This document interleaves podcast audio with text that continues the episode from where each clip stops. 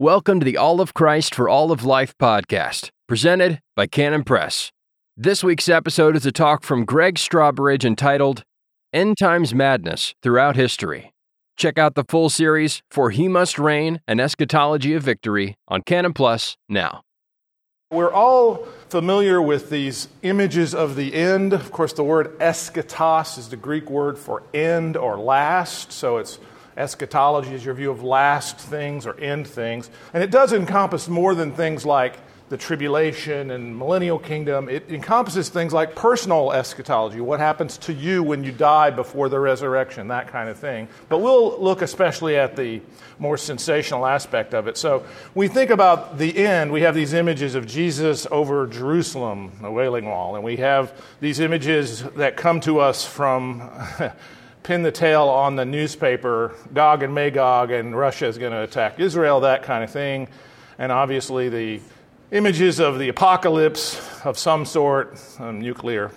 And of course, the endless charts we see, of course, those charts. Now, I think we had, is Charity here? Yes. So you're telling me that uh, Clarence Larkin, the greatest book on dispensational truth, is filled with all these charts. And it's your grandfather that had all these charts? Is that? Yeah.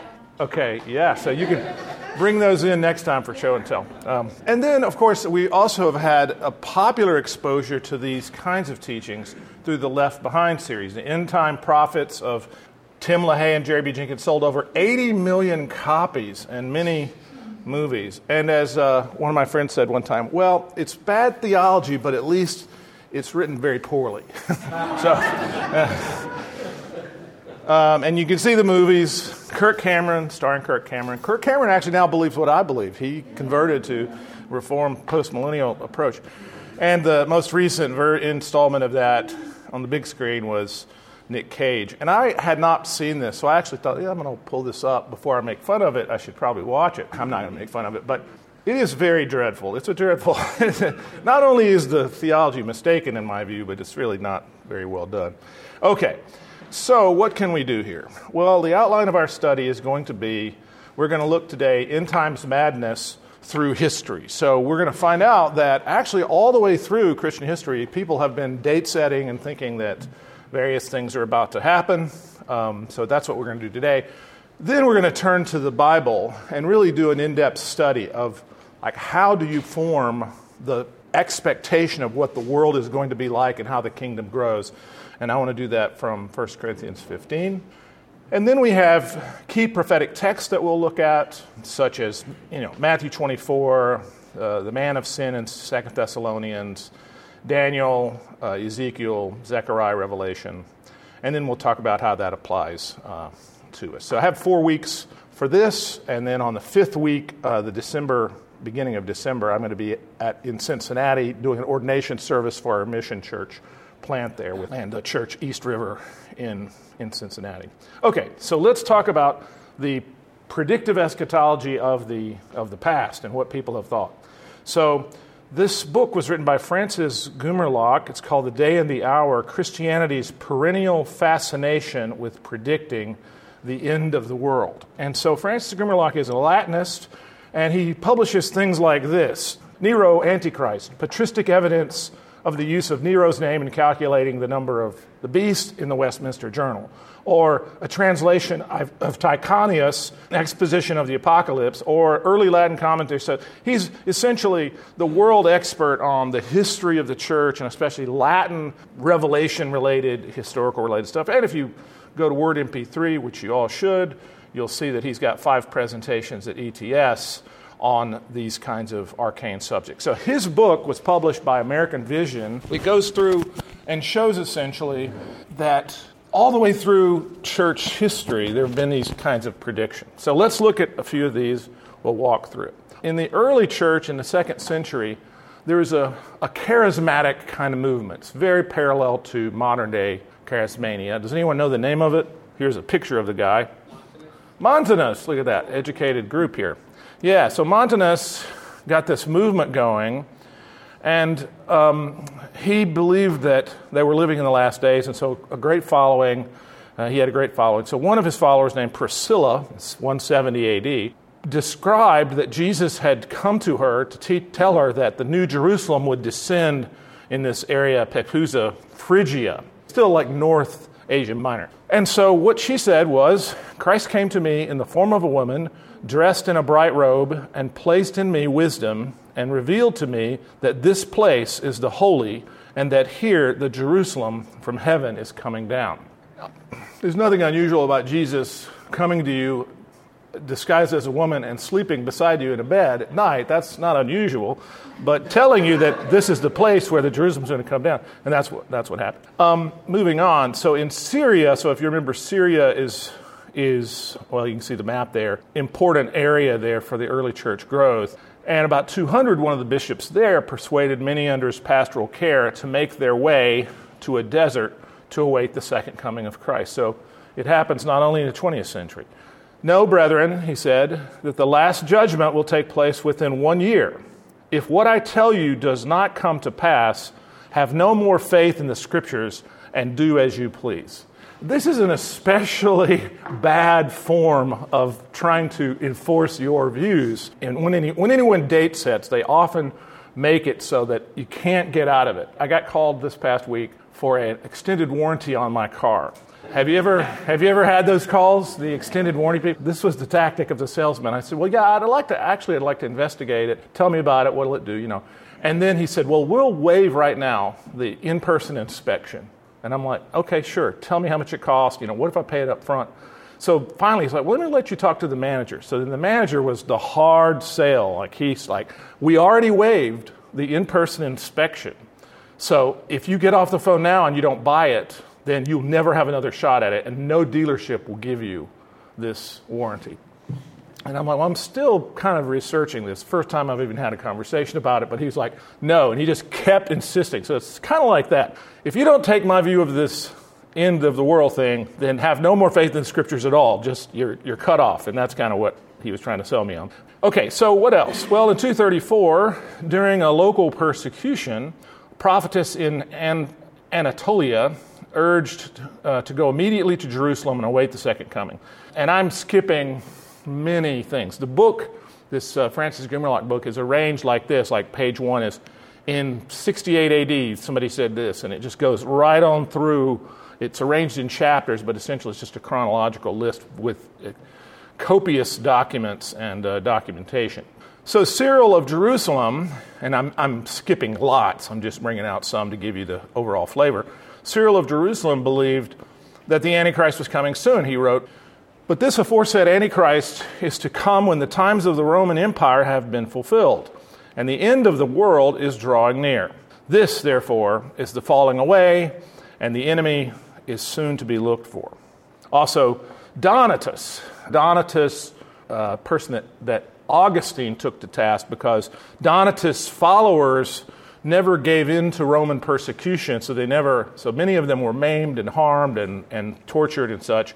And later, when the church became legal in, under, in the days of Constantine and such, the Donatists looked at those who, who compromised as being compromised, and they were really hard, and they saw themselves as the true church.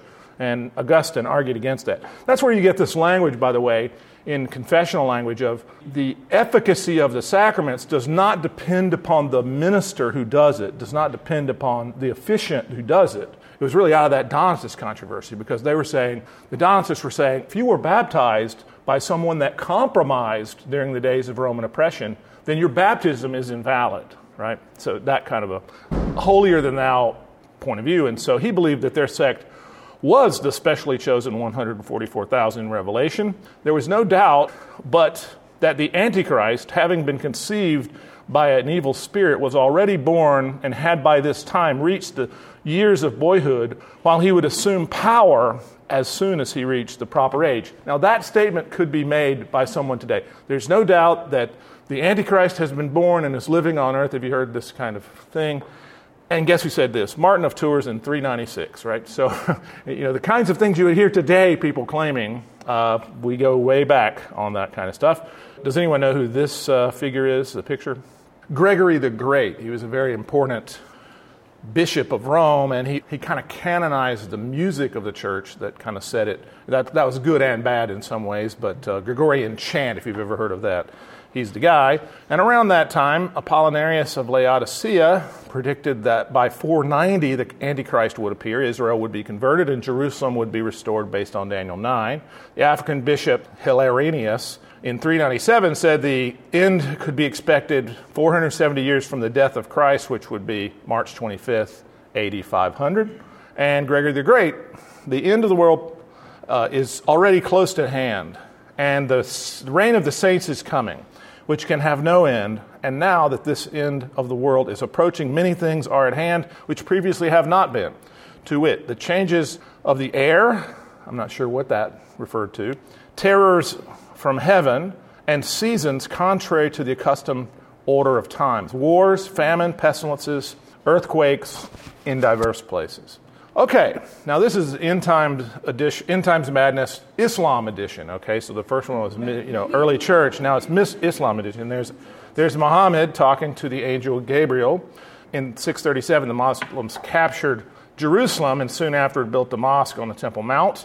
So Sophronius, the patriarch of Jerusalem at the time, believed that this act, of mosque on the Temple Mount, was the fulfillment of the abomination of desolation in Daniel and Matthew 24 a collection of apocalyptic writings in 700 called the Revelations identified the rising Islamic empire as the end time Gog and Magog. And so it was that for a long time, really up into the Reformation, that Islam was identified with those kind of biblical characters, Gog and Magog. Now, the End Times Madness Viking edition, okay?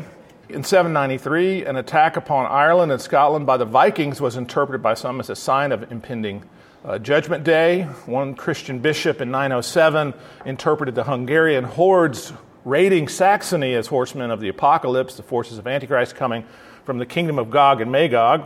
Around 960, Bernard of Thuringia claimed that God had appeared to him and revealed to him the exact day and hour in which the world would be obliterated and that the last day was at hand. And then again, read this, read this statement like you don't know who wrote it we see clearer than daylight that in the process of the last days, as love waxes cold and iniquity abounds among mankind, perilous times are at hand for men's souls.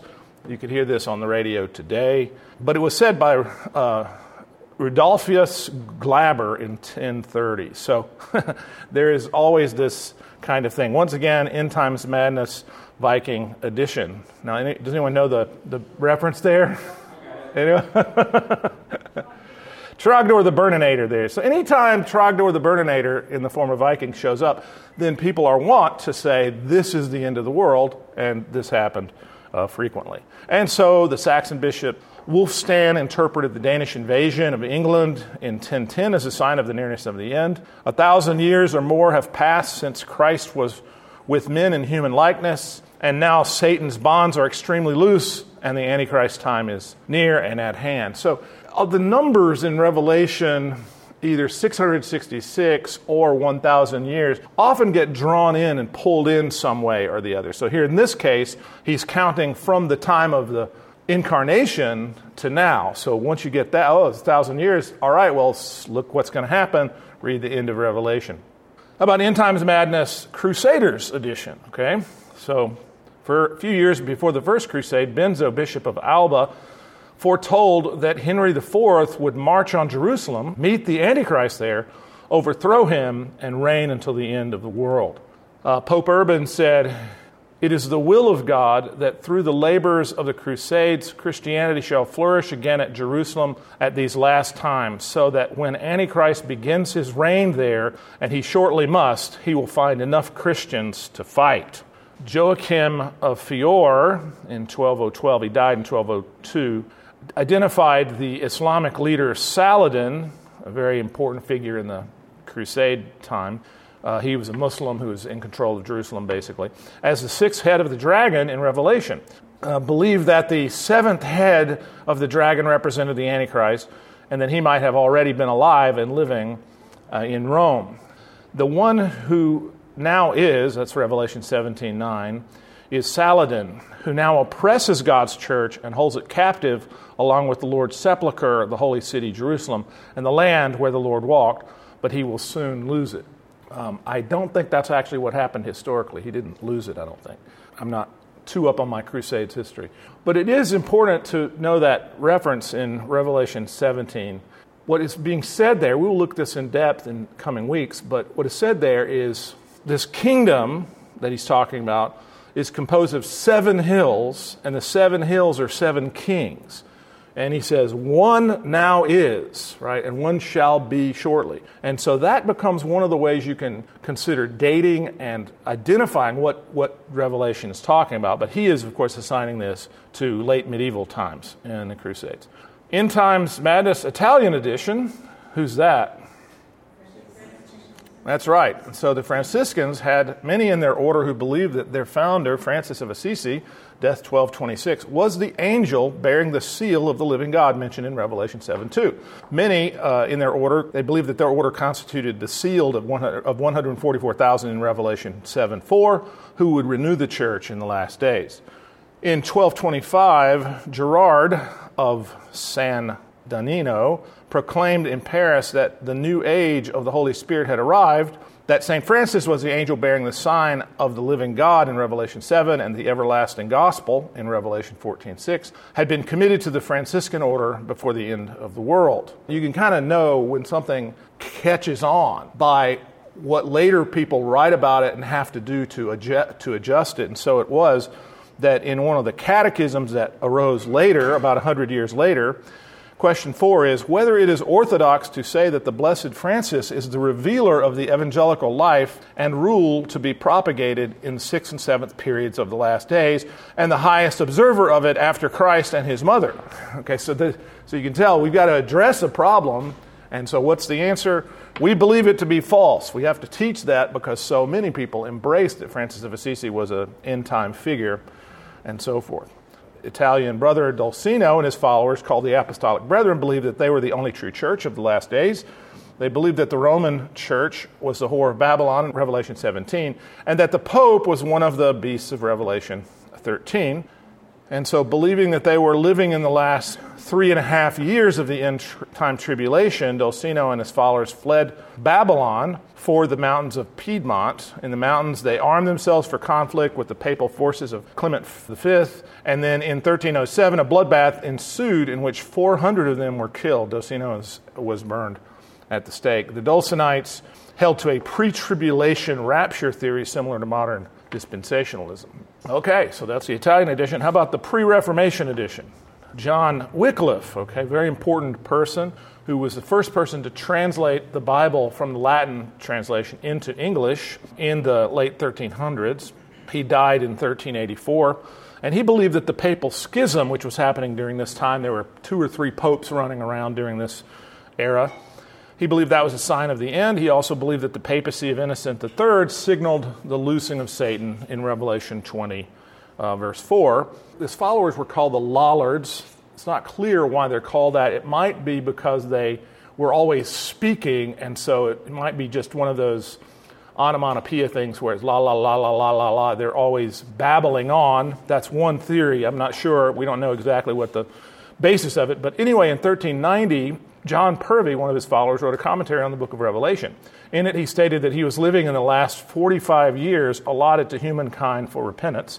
He believed that the persecutors of the Lollards were the end time Gog and Magog. By the way, during this time, during the 1300s, the British Isles lost over half of their population due to plague. There's some pretty serious, dire stuff happening in their, in their world it's not surprising that people would jump to the conclusion that this fulfills biblical prophecy. In 1400, a Lollard treatise entitled The Lantern of Light proclaimed the imminent end of the world, saying, The great day of the Lord is nigh, and cometh fast, and wonders approach quickly. It shall not long tarry. So that's the End Times Madness uh, pre Reformation edition. How about the Anabaptist edition? You know, the Anabaptists had to have some of this going on, and they did, certainly, with the person named Thomas Munster, a radical reformer who believed that he was living in the last days. They'd taken over a city. He says, It is already the time of Antichrist, as is manifested clearly in Matthew 24. The Lord makes it known that when the gospel of the kingdom is preached in the whole world, then the abomination of desolation is to be seen. In 1528, the Anabaptist Augustine Bader believed that he was the end time Elijah. He predicted that the last three and a half years of tribulation before the world would end would begin in 1530. Okay, how about the Reformation edition, End Times Madness Reformation edition? Well, you've got Luther and uh, Pope Leo X there. Luther, like most of the reformers, came to believe that the papacy was the Antichrist and the abomination of desolation. That it is the Antichrist is creedalized in the Westminster Confession of Faith and many Reformed documents. The Pope is the Antichrist, the section on the head of the church there in the Westminster Confession. And that's regularly used as a, an exception in places like the PCA and the OPC. People will say, well, I don't believe that the Pope is the Antichrist. They'll usually say something like, he is an anti Christian force, but not the Antichrist, that kind of thing. If you look at the footnotes of the Westminster, the proof texts, they do assign the Pope to be the man of sin in Second Thessalonians 2. So they were clear that that was the case. And Luther had this view, and it really arises out of that pre Reformation era where you've got Wycliffe and others seeing the great problems of the medieval Roman Catholic Church and then applying it to, you know, applying biblical prophecy to it. He said, What I've learned and taught from Paul and Daniel, namely that the Pope is Antichrist, that history proclaims, pointing to and indicating the very man himself. The sign of the abomination of desolation, i.e., the papacy, said Luther, compels me steadfastly to believe that Christ will not now stay long. And then Luther also identified Muslims, Turks, as Gog and the Pope as Magog, and the number of the beast as the years of the papacy. Now, here's a new one on the number of the beast. Um, I hadn't seen this before. Instead of looking at it as a number, it's a gematria. So, gematria is when the letters form a number. So, like in, in most languages, before we got the Arabic numeral system, the first letter was one, the second letter was two. So Aleph is one, Beit is two, Gimel is three. And then it jumps to tens and so forth. And so the 666 is the combined uh, numerical value of the letters of this person's name. That's usually the way it's thought of. But he has a new, new view. He says from 8666, um, right after the Synod of Whitby till 1332, uh, the Black Death and Wycliffe. It shall, be, it shall last 666 uh, years according to the number of the beast, as John says in Revelation. So now Luther says what that means is there's 666 years of Antichrist. That's his, I think, somewhat fanciful view. But uh, the Reform folks don't totally get out of this. Um, if we want to say, well, those, those, that was those terrible Lutherans that had those thoughts. Well, not actually. Uh, plenty of Reform folks had similar views. Hugh Latimer was one of those uh, people in Foxe's Book of Martyrs who was killed by Bloody Mary in the 1500s uh, in, the, in the fights in, in England over the Anglican Church. And he believed that he was living in the last days. He died in 1555. He wrote, All those excellent learned men do gather out of Scripture that the last day cannot be far off. And in 14, 1549, Latimer preached in the presence of King Edward VI that the end of the world is near at hand. Antichrist, the man of sin, son of iniquity, is revealed. The latter day is at hand. And so I have a picture there of the Geneva Bible. So, do you know what the Geneva Bible is? It was, a, it was an English translation that started with Tyndale and kind of developed over the 1500s. There were several editions of it, but it was the first Bible to have notes in it that had explanatory information. So it had different uh, versions of it. it. It also touched upon these things. Even Philip Melanchthon, who was very sympathetic to the Reformed side of the Reformation, calculated the number of the beast, 666, from the Hebrew letters for Rometh, meaning Roman kingdom. So there's another uh, view. He was associated with Luther. But the notes of the Geneva Bible in 1560 interpreted Gog and Magog as the followers of Muhammad and the papacy. And the Geneva Bible of 1579 said, for about 666 years after this revelation, the Pope or Antichrist began to be manifest in the world. So even some of this is codified in the Geneva Bible. Uh, so I'm going to skip over some centuries here for the sake of time, but End Times Madness 19th Century Edition. Now, this is when it really goes haywire for America, at least. And all the way through the 1800s, especially for some reason, upstate New York. All this stuff happens in upstate New York. The Mormons, the Adventists, the uh, you know, the Seventh day Adventists, the Jehovah's Witnesses, all these different cultic groups forms for some reason in upstate New York. I don't know if it was a water source or what that was. But Alexander Campbell of the Stone Campbell movement, these are the people that founded the Disciples of Christ. Sharon grew up in a Disciples of Christ church, or the Church of Christ, um, if you've heard of that group, uh, claimed to be the restorer of primitive Christianity. The true gospel, according to Campbellite, Uh, to the Campbellites, was lost for 1,300 years but restored by him. Among the early Campbellites, apocalyptic hopes ran high, and many shared the conviction that their own restitution of the ways of primitive Christianity served as a direct herald of the millennial age. So they believed the millennium was at hand. That's also true of the Second Great Awakening people, like Charles Finney, who was the person who came up with walking the aisle and coming up to the anxious bench. He believed he was a post-millennialist. He believed the millennium had not happened yet. By, by doing evangelism, as he was doing it, the sort of crusade-style evangelism, they would bring in the millennium. This is a similar thing. So not a premillennial view, but a, a post-millennial um, view. So in 1830, uh, Campbell began a magazine entitled The Millennium. Its purpose was stated as follows for the development and introduction of that political and religious order of society called the millennium, which will be the consummation of the ultimate amelioration of society. So, this ought to be a check on the post mill types here, which I'm one of them, of not to start to say, okay, we're, we're bringing it in, it's all happening, you know, it's, it's taking place, and uh, not to be too overly realized in our eschatology. So, also, Joseph Smith, founder of Mormonism, his revelations in 1831.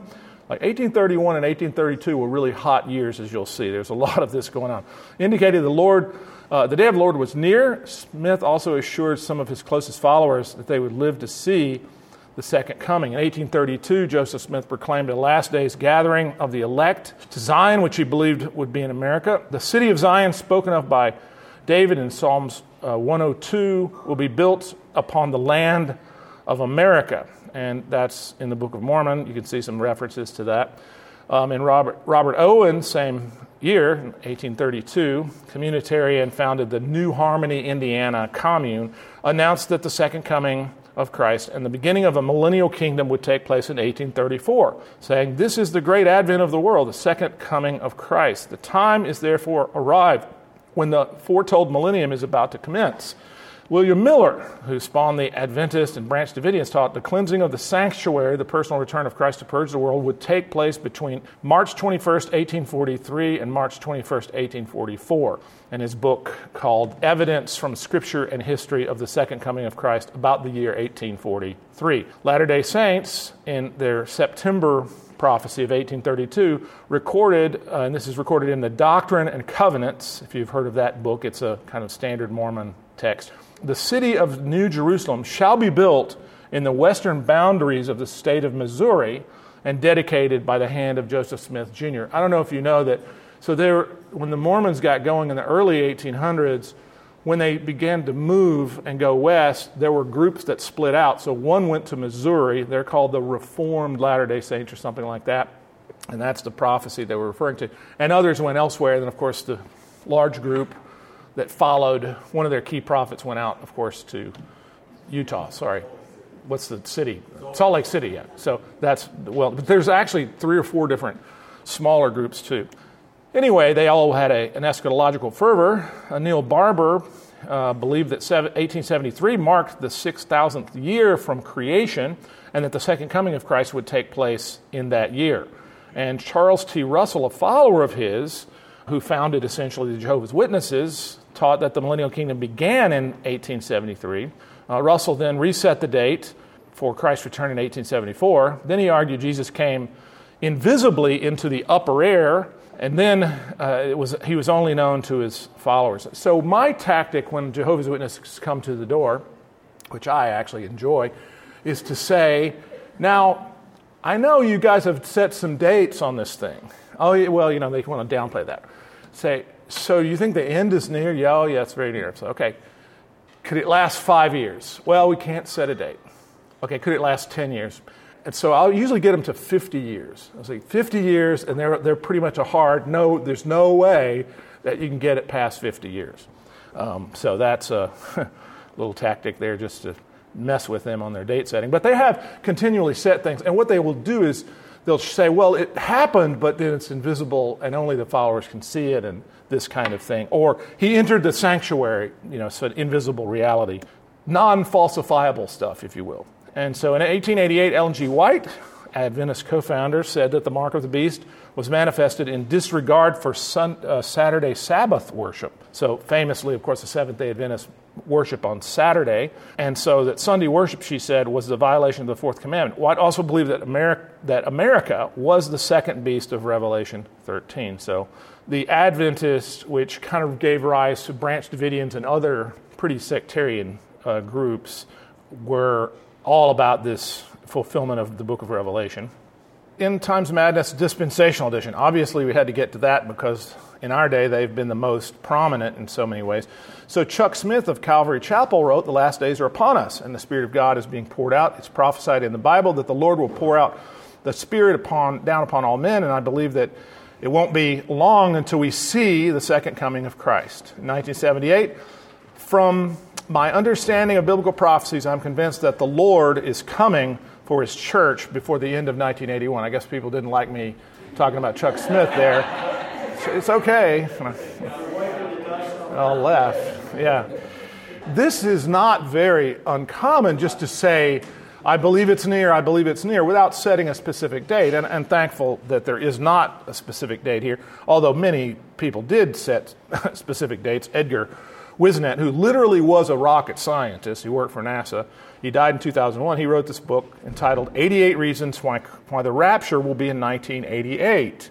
He said, Only if the Bible is in error am I wrong. And say that to every preacher in town that I would stake my life on Rosh Hashanah 88. That's what I'm talking about. The guy that's on the phone with me saying, if you put down the phone now, you can never get your car warranted. Like this enforcement of this belief, like only if the Bible is wrong am I wrong. That is very dangerous and stupid. I mean, just honestly, just really foolish kind of approach to it. I remember when I went off to seminary in 87, when I came back to do an internship at this Bible church that was dispensational at the time, there was a guy who was really into the prophecy stuff. And he had this book and he handed it to me. And I said, Look, there's no way, I don't need to read the book. I already know that you can't know this because the Bible plainly says that. And just in general, that's not the way God operates. And so, but anyway, that was a, a kind of a controversy in the 87 and 88 when, uh, when that was happening. And of course, it, uh, Rosh Hashanah, I think, happens in September. So I remember there were people going, okay, this could be it. Is anybody around to experience that 88 Reasons thing? Of course, then he ended up continually, you know, revising that thesis. But others who predicted that that date included Colin Deal, J.R. Church, Doug Clark, Hart Armstrong, Charles Taylor is a pretty significant guy. He's involved in Tyndale Publishing, I believe. Of course, Hal Lindsey, in his book, in the 1980s, Countdown to Armageddon, asserted that the decade of the 1980s could very well be the last decade of history as we know it. Now, at different places, Lindsey pretty much said 1988 is the year, but I just quote him here for general effects. And that guy Whisenant, you know, in 1989, so it didn't happen in 1980. So 1989, the final shout, the rapture report of 1989 predicted that the rapture would occur in 1989. Then 1993, 23 reasons why. You think this guy would just give up, right? Like if I just uh, put all your money on that. But in 1994, you know, he's so just keeps on going which, which makes it, of course, very mockable. Um, scorn and derision and mocking is not very often a good technique to use against other positions, but it's funny sometimes. And so, uh, N.D. Wilson and Mr. Sock, uh, a sock puppet, wrote right behind a parody of the Last Days goofiness, and it's pretty funny if you haven't read it. It's a Canon Press book. Um, justifiably silly, I think. They got Jerry B. Jenkins, who was the sort of like the ghostwriter, co writer, to respond uh, to the book, and this is what he said If they're right, meaning the, the parody, then millions of evangelicals are silly and goofy and stupid. Continue, right? What are you going to say? And are being misled by people with ill motives. Well, I don't think that's necessarily true, although you know, there's a lot of money involved here. If we're that off base and doing a disservice to the church, it's all that much worse because of how popular our stuff is. Remember, 80 million copies. And of course, that's right. It's like, yeah, actually, the point is, it is that much worse because people are taking this seriously. So, just a quick, um, a quick survey of, of the way biblical prophecy stuff has been used in history. Look at all the figures believed to be angels in the book of Revelation. You know, Martin Luther, Queen Elizabeth, uh, Loyola, Oliver Cromwell, Thomas Cranmer, groups that believed that they were the 144,000, the Donatists, the Franciscans, the Melchiorites, Roger Williams and the Separatists who founded Rhode Island, uh, and right on down uh, through the Seventh day Adventist uh, group. People who believed they were fulfilling end time prophecy with a certain war the Huns versus the Alans, the Alans versus the Goths, the Vandals, uh, etc. The First Crusade, the Turkish capture of Jerusalem, the later Crusades, Mongol invasion, etc. Gog and Magog candidates the Goths, the Goths and Moors, the Huns, Islamic Empire, the Tartars, the Turks and the Saracens, the Mohammedans and the papacy, the Pope in Spain, Native Americans. I politically incorrect to say that. Um, and then Antichrist suspects Muhammad, uh, Pope John the, the 15th, Pope Gregory, uh, Pope Innocent the, uh, the, the fourth. I mean, all the way through, there's plenty of those guys. And then the date set by the day, year day theory. So I've already alluded to that. So people would say the creation is going to run for 6,000 years. So they calculate the end based on that 6,000 years, and there's going to be a seven, on the 7,000 year, there's going to be a millennium. And so they've been set for 1521 all the way from that to 1843. So quite a variation there. Yeah. Yeah, so, so we could still have a new phase of that if we want.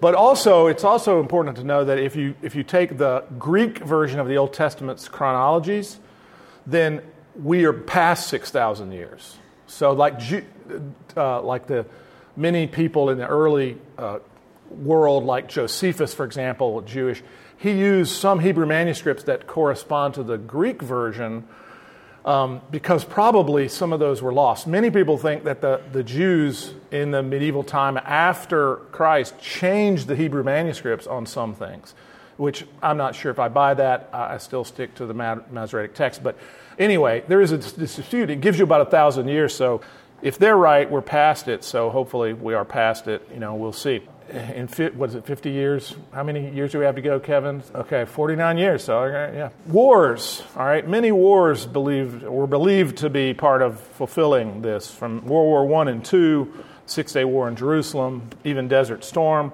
Uh, 20th century antichrist suspects mussolini hitler stalin of course henry kissinger sure you know john f. Kennedy gorbachev well, how could that not be the case? He had something red on his head, right? You know, Jimmy Carter, Anwar Sadat, Ronald Reagan, you know, many examples of this. Names which have yielded 666. So again, the gematria idea. And it goes all the way back to very early, first, second century. And I don't know which one's interesting here. William Laud, that one's kind of odd to me because he was a, uh, an English archbishop and was a very good guy, excellent. Um, excellent comments very often. Um, I'm not sure how you get in there. Napoleon, Hitler, Kissinger. So I'm not sure how you get 666 out of Hitler, but who knows. Ronald Wilson Reagan, um, and so forth. Okay, lessons on interpretation. This is where we'll, we'll stop for the day. Uh, don't use the millennial day theory. That's lesson number one. don't use that. That's a bad theory. Uh, we can talk about why that is in future weeks. Don't think the latest crisis fulfills biblical prophecy because it's happening to you. That's the other thing. Oh no, the Democrats are in power. Ah, oh, the end is near. No, that's. Don't come up with a new religion if you live in upstate New York in the 19th century. Very important interpretive lesson there. And then don't pin the tail on the latest Middle East development, which is what we all want to do, um, especially those that are excited about prophecy. We are probably about out of time, right? Yes, sir. Is it not true that if all of these previous prophetic words were false, that today's word today is necessarily false? Is that true? That, that we could be right this time? That's correct. It's logically possible that someone could prophesy all the pin the tail on all those eschatological figures and they could be right. That's logically possible. It's exceedingly unlikely and I think once you understand what is going on in those texts, which is what we'll look at in the next few weeks, you'll see that that whole enterprise is mistaken, I think. Um, to do that. That's it, the last question. Okay. All right, thanks for coming out. We'll have fun. This will be two weeks from today. We'll, we'll do our next presentation. If you enjoyed this episode, check out the full series, For He Must Reign An Eschatology of Victory, now available on Canon Plus. Just click the link in the show notes to start listening today.